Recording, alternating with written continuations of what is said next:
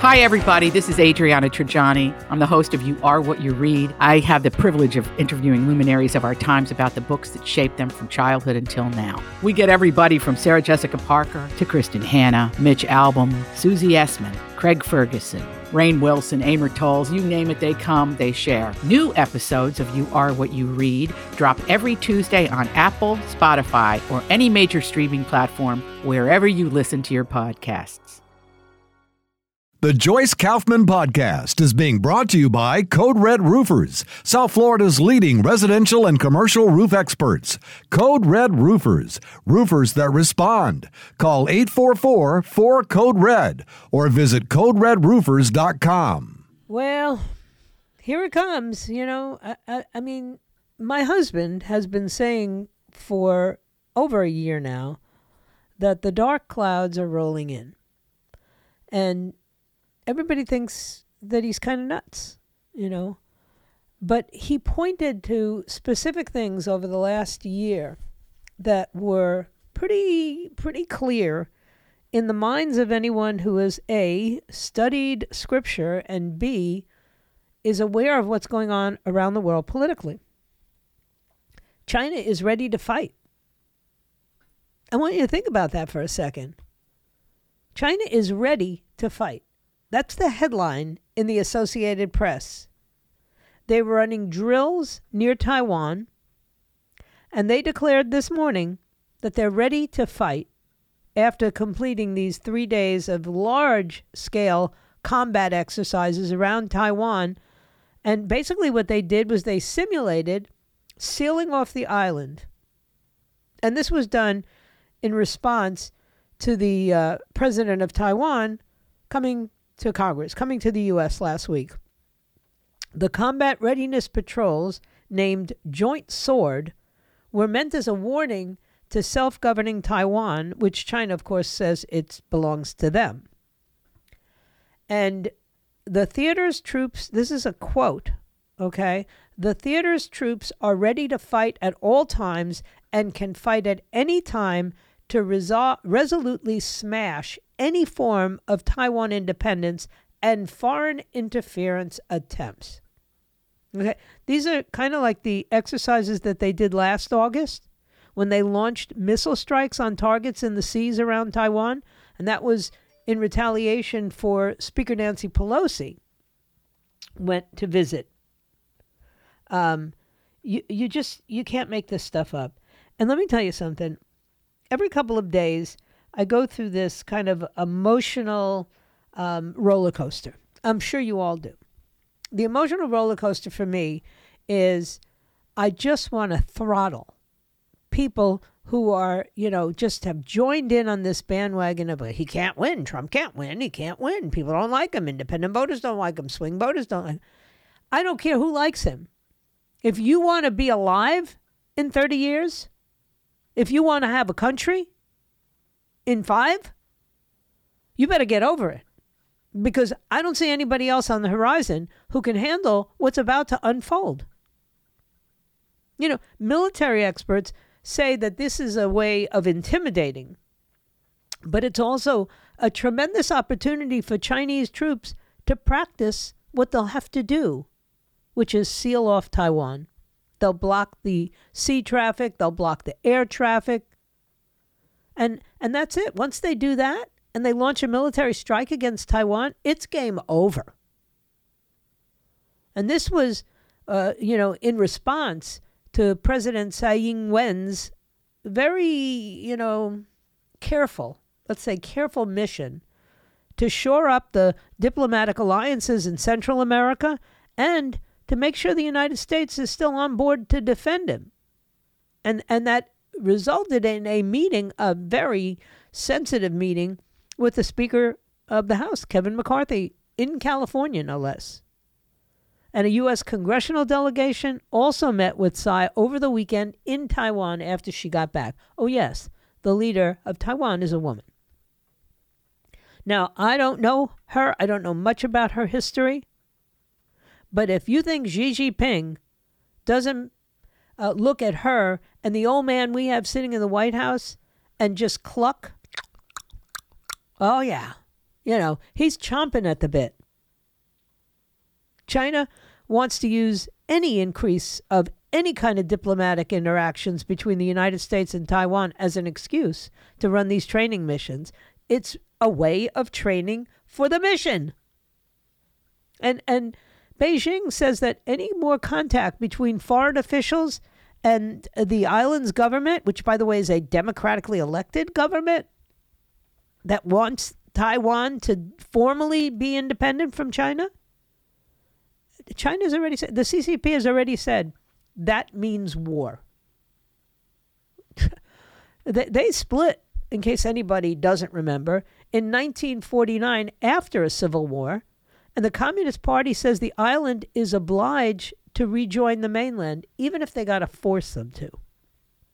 Right after Nancy Pelosi visited Taiwan, they had missile strikes on targets in the seas all around Taiwan. I remember it quite well.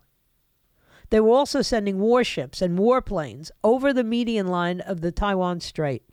They fired missiles over the island itself, which landed in Japan's economic zone, which is an exclusive economic zone.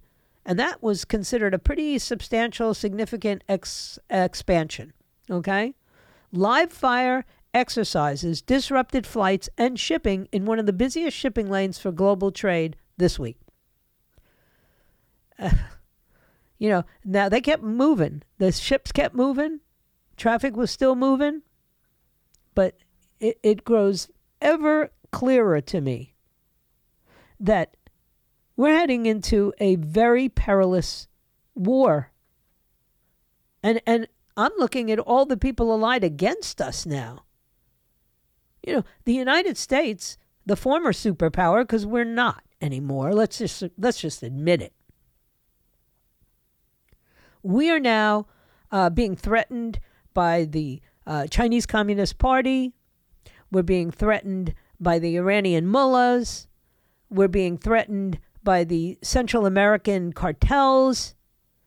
We're being laughed at in countries that didn't used to have the nerve to laugh at us. It's just horrendous. And, you know, the People's Liberation Army is still the People's Liberation Army. They sent a, an aircraft carrier into the exercises that were all around Taiwan for the very first time ever. They showed a video of a fighter jet taking off the deck of the ship, and then they posted on the social media uh, app Weibo or Weibo, whatever they call that thing. I've heard it said both ways, so I'm just gonna go. I'm gonna go with Weibo because I like it. Sounds like eggs. I don't know. In the future, if there's a similar military maneuver, then Taiwan will have to face it alone, according to Han Gan-ming, a research fellow at the government backed Institute for National Defense and Security Research. This is serious. And, and what's amazing to me is you know, you get a little bit of news about it, a little bit, you know, nothing major. And the rest of the headlines are about whatever the liberal left media thinks will make you forget that China is about to start World War III and Russia is uh, holding hands with China and the mullahs are holding hands with them. Okay? But but you you ought to be talking about the gunman in downtown Louisville. Not that my heart doesn't, you know, hurt when I hear about some guy storming into a bank, killing four people. Another six people seem to be uh, in the hospital. Um, I don't know if the four includes the shooter. I know the shooter was killed, but I don't know if that number includes him. But he's a disgruntled ex worker. And now all I'm going to hear about is guns. Not about you know, frustration, not about it. Listen to my No Restraint podcast. I, I, I talk about an article I read on Substack on the Free Press about the most beleaguered demographic in America today is white, middle class, blue collar working men. Did you hear me? It's not LGBTQP, transverse. Nope, nope, it's not them. It's not African Americans. Nope, not them. Not brown people, Hispanic people. Nope, not them. It's white, blue collar, middle class workers who are dying in record numbers. Their life expectancy keeps diminishing. Suicide, depression, uh, just horrendous things. So when you see a gunman storming a bank, instead of thinking like, "Whoa, you know, we have too easy access to guns," how about thinking we got a lot of depressed people out there and they're getting crazy? That's what I think. And and and we're going to talk about that endlessly for the next 48 hours. The White House is going to say, "That's it. I'm signing an executive." I know. I know what's coming. I'm used to it already, right? and and they just they just don't get it. You know, the Republicans are now talking about bombing Mexico. Uh, you think I'm kidding? Prominent Republicans are rallying around the idea that to solve the fentanyl crisis, America must bomb it away.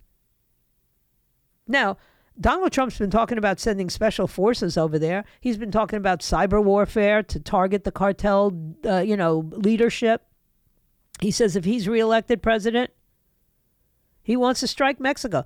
Now, striking Mexico doesn't necessarily mean bombing them, but it might. And you got our guy, Mike Waltz, the Republican from Florida. You got Dan Crenshaw from Texas. They just introduced a bill seeking authorization to use military force and go to war with the cartels. So everywhere I turn, it's not just rumors of war anymore, it's declarations of war. We're fighting in the Ukraine against Russia. We're going to be fighting in the uh, Asian Pacific over Taiwan with China. We've got the mullahs who are not just close anymore, they've got nuclear weapons and they're targeting Israel and they, they are going to ultimately target the Western civilization. And we're talking about bombing Mexico? I mean, somebody help me here. When did when did the Republican Party uh, or the Democrat Party really think they could throw around these terms in this manner when we're no longer the superpower? I, I, mean, they better change their mouths. They better uh, they better guard their tongues. And yes, nobody's more concerned about the 71,000 Americans who died in 2021 from the synthetic opioid and overdosing on fentanyl. That's more people than died in the entire Vietnam War. And the DEA said that most of the fentanyl distributed by two cartels is being mass produced at secret factories in Mexico with chemicals sourced largely from China. But bomb Mexico? I mean, come on, guys. I mean, these are very perilous times. I can only think of one man who could get us through this. Really. And if you can think of somebody else, and if you think it's Ron DeSantis, good for you. Make the argument. You know, uh, send me an email. But I'm telling you, right now, I don't believe that Donald Trump's going to bomb Mexico. He's got better planes than that. Better plans, not planes. Anyway, I got to take a break. Um, don't forget to download our app, 850 WFTL. That's the app, and you can join our contests. We're giving away tickets to Bites and Spirits. We're giving away tickets to the um, Fork Cancer event. We just got good prizes, but you got to either have the app and join it on, and you know, registered on there to win, or go to the website 850WFTL.com. I'm going to take a break. And when I come back, I hopefully will be able to talk with Rod Dorillas. We kept trying last week, but we had phone problems. So we're going to try again today. Stay right where you are. All these crazy alien stories can't be true, can they? Hey, it's Stephen Diener, host of the Unidentified Alien Podcast. And whether you're new to the conversation or have been looking into it for years, you need to check out the fastest growing alien show out there, the Unidentified Alien Podcast, or UAP for short. There's a crazy amount of alien encounter stories out there from all over the world. And the beauty of it is that I bring them all to you and let you decide what you believe. Download and subscribe to UAP on any of the major podcasting platforms. And you can also find it on UAPpodcast.com. Bill, you don't want to know what I would do if a hysterical person started screaming at me in a parking lot these days because I'm my la- I'm on my last nerve and it's frayed big time. Rod Dorillas is a Navy veteran. He's an international and uh, business and maritime attorney. He was the former Republican congressional candidate and he was a general counsel to U.S. Secretary of Commerce Wilbur Ross during the Trump administration, and I've been trying to get him on for days. How are you, Rod? Hi, Joyce. So good to finally hear you. I'm sorry uh, about what just what's been happening this past couple of days. It's okay. It was happening with everybody. It wasn't just you. We were having all kinds of phone problems, and I also apologize because I know you're a busy lawyer, and, and having a son who's a lawyer, you guys are always on the move. So I get it. But uh, there's two things I got to talk to you about. One is the editorial I saw on Fox that you had written about the, you know what is going on at the Pentagon. What is this you know ridiculous ideology they're pushing in an era where China is doing war games right now off the coast of Taiwan? Can we afford to be like this?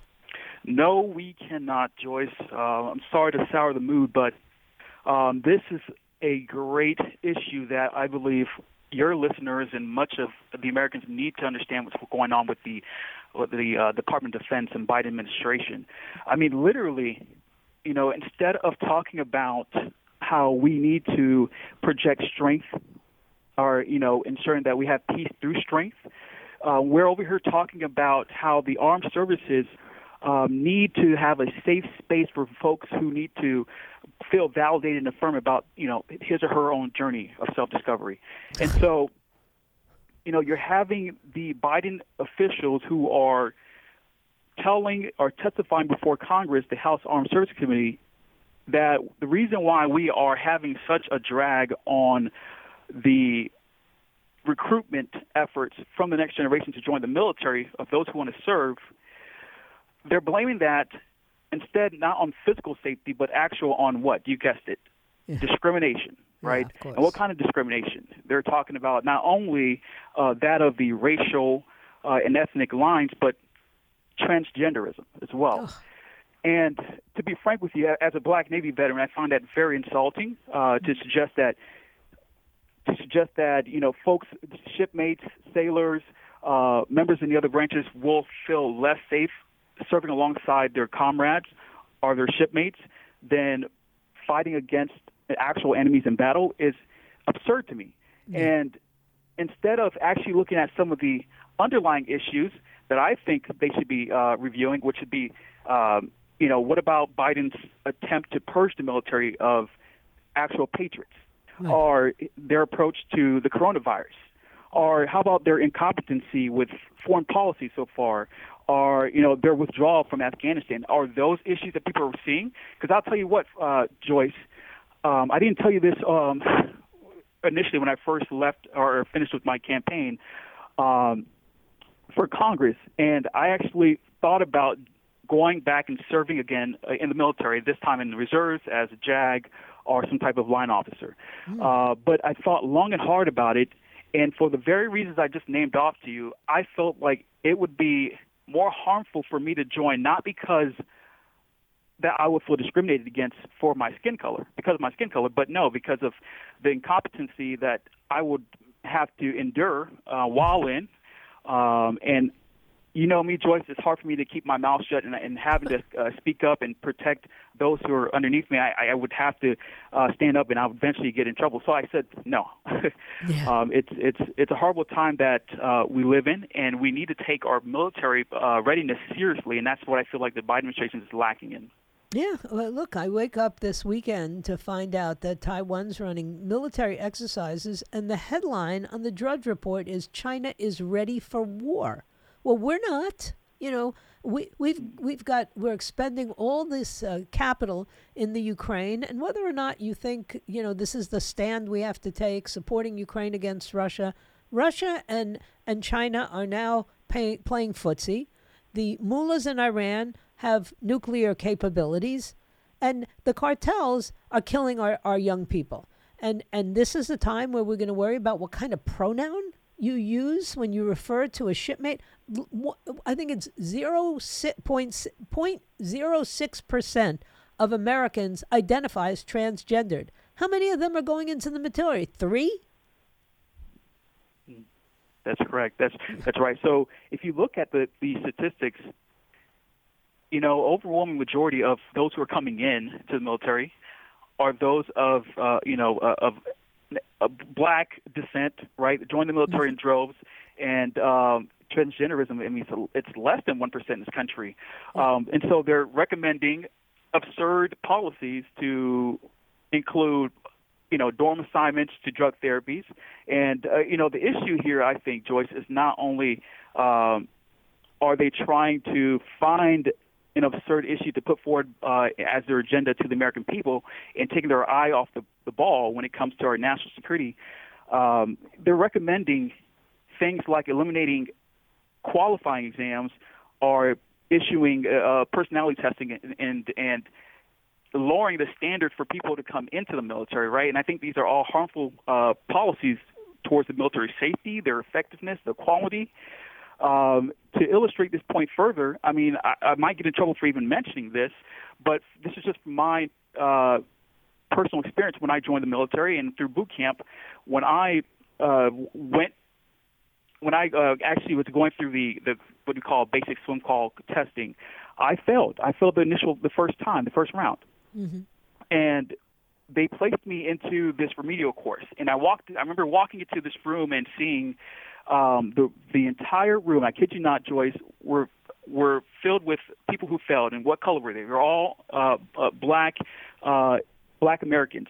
And I'm not trying to say there's a stereotype going on, but what if the the Biden administration now today say, well, in order for us to advance our DEI, um, our diversity, equity, inclusion initiative, we should just eliminate basic swim calls.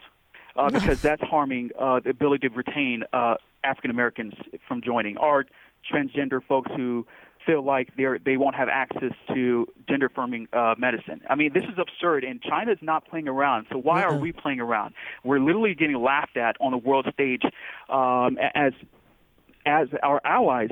Will, folks who typically would be viewed as our allies are turning their back on us. You know, look at what the President Macron from uh, about the United States, um, undermining our, our ability to say that we are going to remain united against any type of invasion on Taiwan. I mean, this is all absurd, Joyce. It is. It is. And, and, look, I know that you were one of my. I have a bunch of friends who were at Mar-a-Lago last week when the president came back from this insanity that's going on in New York with Alvin Bragg. You know, what was the mood there? What's what's his mood?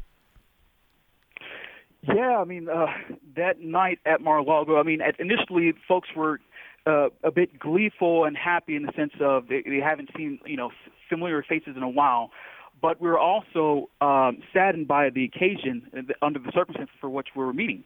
And a lot of the folks there were, um, you know, rightfully so, thinking how this has completely changed Rubicon when it comes to um, our country and our democracy. So I don't want to, I don't want to hear anything from folks like on the left wing who are saying that democracy will die um, if Republicans are elected or if Donald Trump is elected, because what they're doing now in subverting our justice system is literally pushing folks, the layperson who would uh, who would initially think that they can go to the judicial system to have their grievance heard. Now they're going to believe that this whole thing is rigged, and they're going to have less faith in our system, which is going to cause them to turn to themselves for self-help, and that's how we get to the uh, the breaking of the union. Mm-hmm. Yeah, I couldn't agree more. And but the, the, Donald seems uh, convinced that he's going to go the whole way, regardless, even if he has to run under indictment or two indictments or even three indictments. As an attorney, can he do that?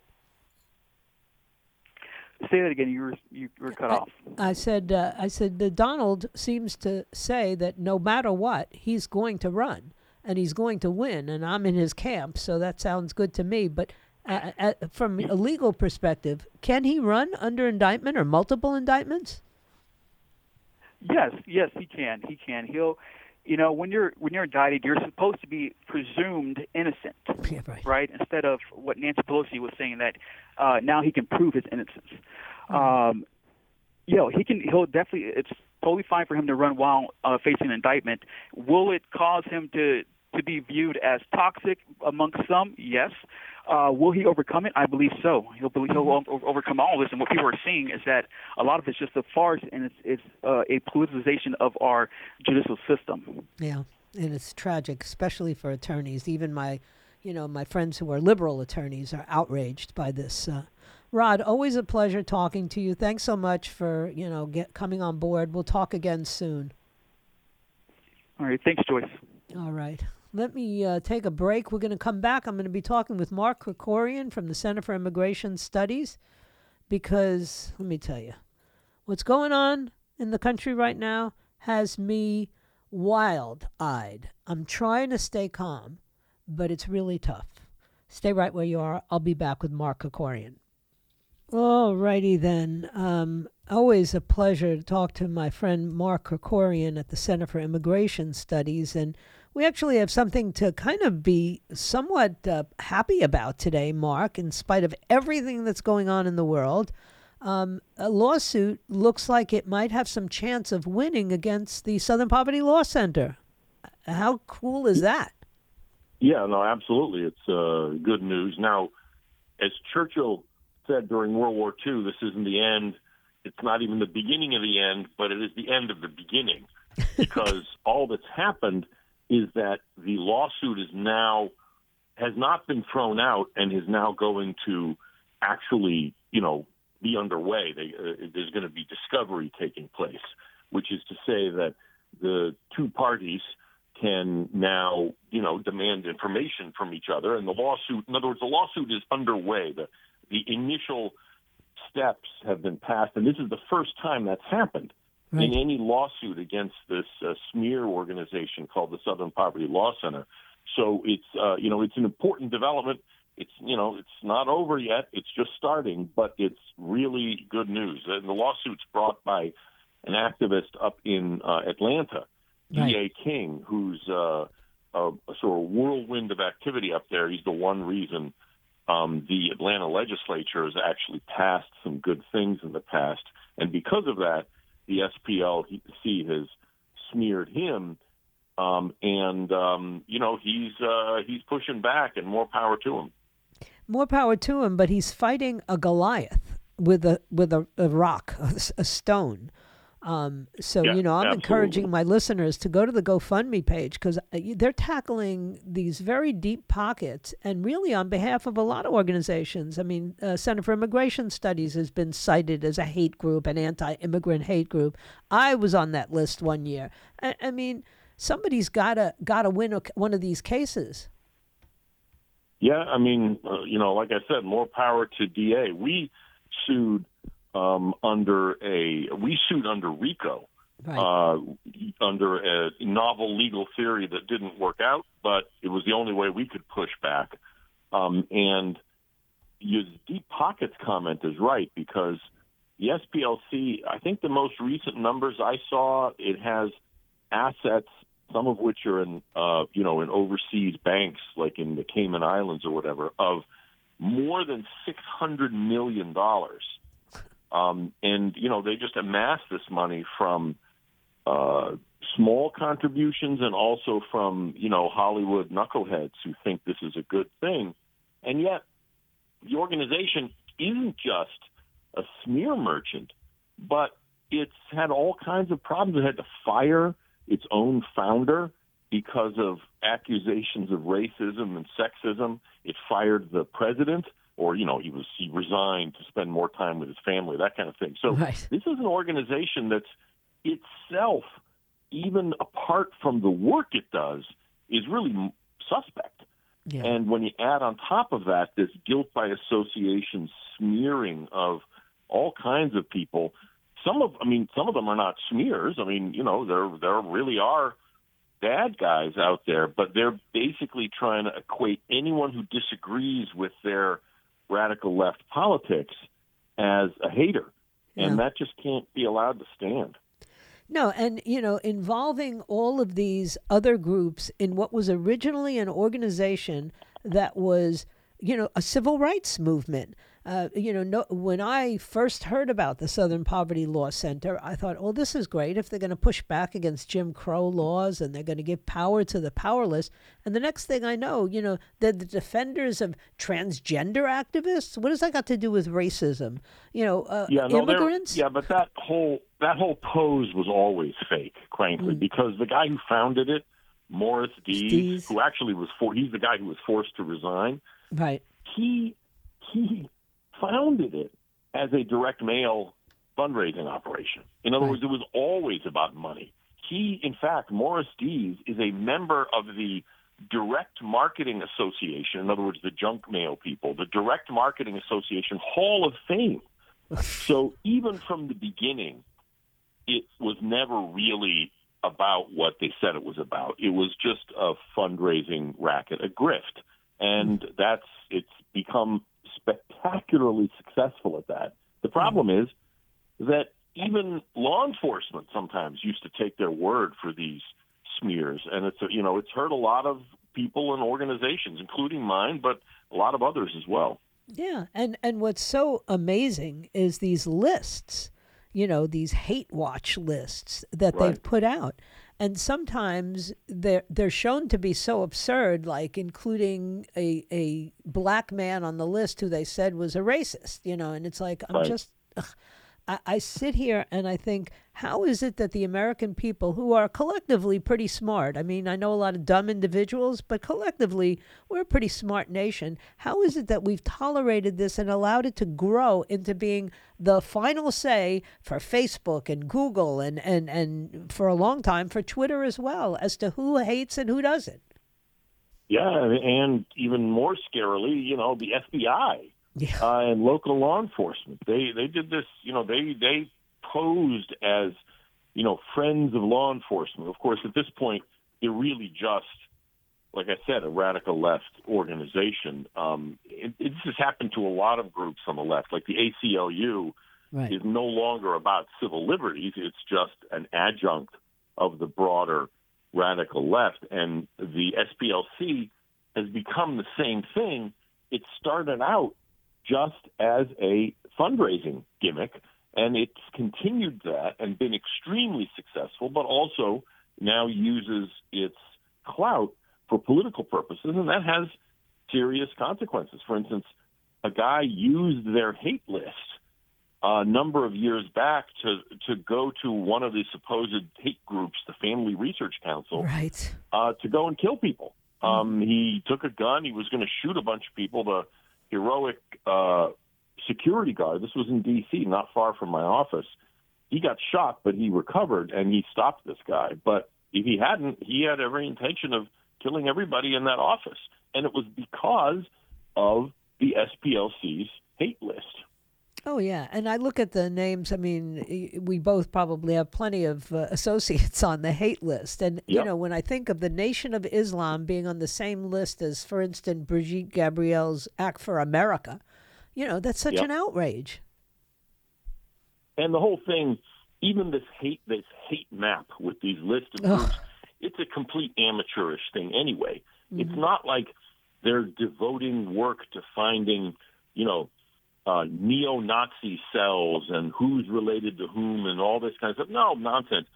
They list as a hate group, you know, a PO box of some gadfly.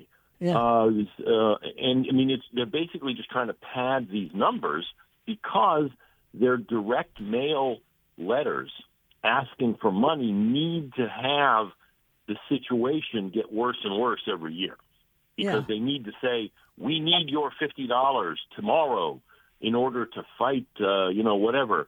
Uh, and so it all the situation always has to get worse, and so they always need to add new supposed hate groups. We, for instance, Center for Immigration Studies existed for I don't know what 25 years before they finally magically discovered we were a hate group right after Donald Trump's election. Interesting. Uh, which, you know, we weren't involved in, but it was obvious political decision on their part. It had nothing to do with us. It had everything to do with their political agenda. Yeah. Uh, look, I, I knew that they were totally uh, corrupt when they started going after individuals, you know, uh, radio hosts and things like that, yep. because there's no power, there's no organization.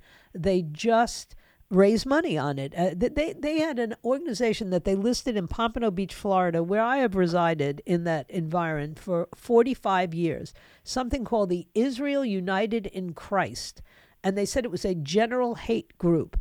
I have spent seven years trying to track down this tr- uh, this group in my backyard. They don't exist. There is no such yeah. group. yeah, and you know, I don't think they probably just made the name up out, for, out of whole cloth. Although you know, I wouldn't put that past them.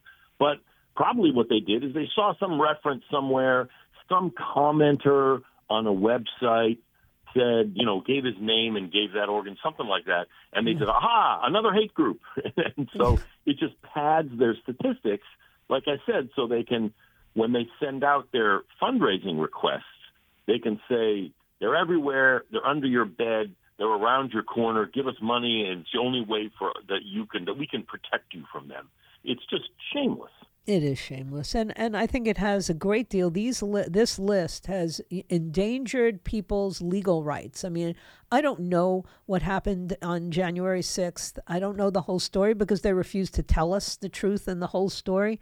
But when I look at the trial of the Proud Boys, or the Oath Keepers, and people like that, you know, when you go into a trial in D.C. of all places, and you're the uh, jury pool is told that you're part of a hate group well, how does that color the decision that they make? I mean, it's just such an outrage to me.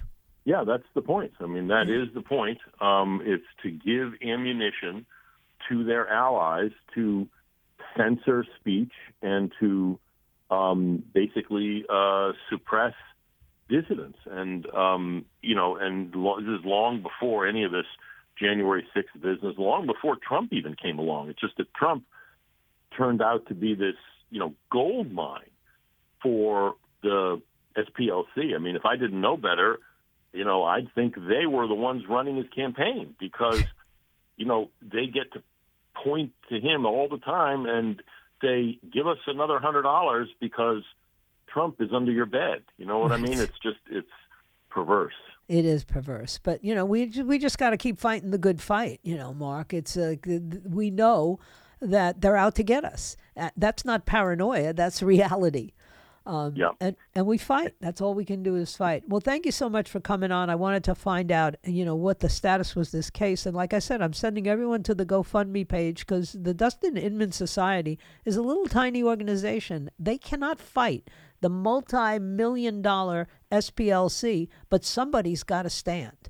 And if they're willing Absolutely. to stand, we ought to support them. That's all. And just and just to sort of confirm your point here, I know the guy. This his name is D. A. King, who runs this little organization. There's no. This is not a grift. He mm-hmm. spends his own money on. He's had to mortgage his own house and all this. So this is not some fundraising scam like the SPLC. This is the real thing. I know mm-hmm. the guy. I've known him for years. This is not a scam. This is a genuine, uh, the genuine uh, deal. Yeah, so let's make sure that the rock in David's hand is actually, you know, got the got enough power to bring down Goliath. Thanks again, Mark, for exactly. coming on. Give my best to everybody up there. Thank you All. Right. All right, I got to take a break, and then I'll come back and I'll wrap this show up for today. But uh, don't forget, at one o'clock, Dan Bongino comes your way. At four o'clock, Ben Shapiro comes your way. And then, of course, uh, the rest of the evening will proceed. It's kind of raining where I am. I don't know if it's raining where you are, but just stay dry and stay safe. And I'll be right back. Oh, my goodness. And, and what's going on over there? As you know, now the Ukrainians are counterattacking and the Russian troops are digging in, and, it, you know, they have a mega trench a 45 mile long mega trench that the Russian troops have dig dug um, as like a fortification. It's so big that it can be seen from space. And it's about 50 miles behind the Russian front lines. And that tells you that what's going on there, we're not getting most of the information. I have to read papers from Great Britain and from France and from, uh, you know, even papers from uh, uh, neutral countries. You know, whether it's uh, Finland, Switzerland, countries that, well, Finland's now part of NATO, and that irritated everybody over there. And I just look at all these headlines and I don't know what to say. You know, the, are we going to have a president who will be 86 years old in the White House in Joe Biden and not even a spry 86 year old? Because at 82, he's not spry. I know in four years he's not going to, or five years, he's not going to be spry. And, and now, you know, they're talking about, oh, the, the great Gavin Newsom. You know, this is who the Democrats have come up with. Now, mind you, you know, uh, when California Governor Gavin Newsom said he's not running for president, it's not a question of is he running for president, it's a question of when he's going to run for president. He's 55 years old. And he, everybody has known his intentions. And while no Democrat has ever jumped from the governor's mansion in California to the White House, he could be the first. Ronald Reagan did it, but he wasn't a Democrat. You know. And and and I look at this, he's building this national profile, and I'm thinking to myself, only only with a Joe Biden in the White House would, would he attempt this now. And and it's just it's so disturbing. And I, I watch and I, I look and I think and I ask questions and ultimately nobody wants to talk about these things. Instead they want to talk about should transgendered males, you know, compete against females, right? You know, or who was at the White House Easter egg roll? You know, it's just it's so frustrating for someone who is interested in what's going on in the world. Because there's there's wars on multiple fronts. There's a culture war. And and we don't have uh, you know competent leadership on either side. You know, and now we're hearing uh, that that there were classified documents that got leaked from the Pentagon, okay, the Department of Defense, that, you know, need an official investigation. There's always an official investigation because these are documents about the war in Ukraine. You know, tons of documents are all over the internet. You know, I spend most of my time doing research online. I don't believe the news. I don't like the opinion guys on the news. Um, because they just, you know, look, they're compelling. That's why they are successful. But they don't tell me the news. So I have to pour through documents and look at, you know, foreign news sources and some American news sources and some investigative journalists who are still out there doing their jobs. But I'm looking at all of these documents that are on all these social media sites over the last two, three weeks. Some of them look like they have high level U.S. security clearance. And it's everything from our assessment of the war in Ukraine to intelligence that we're gathering on our allies. What? According to the New York Times and, and some of the other outlets, the initial document leaks focused on this war in Ukraine, and they were originally written in February and March. It's it's April. These are recent documents and they include things like estimated casualties on the side of the Russians, on the side of the Ukrainians, what equipment, what ammunition we have to give to Kiev. All of this stuff is out there on the internet. I've seen it. And and and there's one document which I have not seen, I've been searching for, that says that they they altered the death toll of Russians in the war and they inflate the death toll of Ukrainians. So now, can we trust any of these documents that are out there on the internet? I, I you know, I'm asking the question because I don't know the answer. There's reports on gathering intelligence on Israel. That uh, last time I checked, that they were our ally. There's reports on us gathering intelligence on South Korea. Last time I checked, we're on their side. And apparently, some of these documents tell the uh, extensive access to intelligence from inside of Russia's government. Now, how does that affect our espionage going forward? You know, would you feel safe if you had a, you know, wife, a husband working in, you know, the CIA for America right now in Russia? No, I mean, they're arresting reporters, never mind real spies. And the leaked information is everywhere. Everywhere. On apps, it's on Twitter, it's on YouTube, it's on every social media platform. And you have to ask yourself, where did they come from? They look like photographs of classified Pentagon briefing reports that look like that, that they were folded up before the images were taken. That means somebody removed them, maybe put them in their pocket or put them in a briefcase, and and and then took pictures of them and leaked them. Wow. uh, I'm sorry, but you know, I don't feel conf- confident or comfortable at all with this. And now it doesn't matter if they delete them or move them because everybody's got a screenshot. Lord have mercy. Oh, anyway, so as you can see, it was a rough weekend for some of us. It was a beautiful uh, Resurrection Sunday with a great service, but you know, the dark clouds are rolling in. They're in. They're overhead. What are we going to do now? At least we ought to talk about it.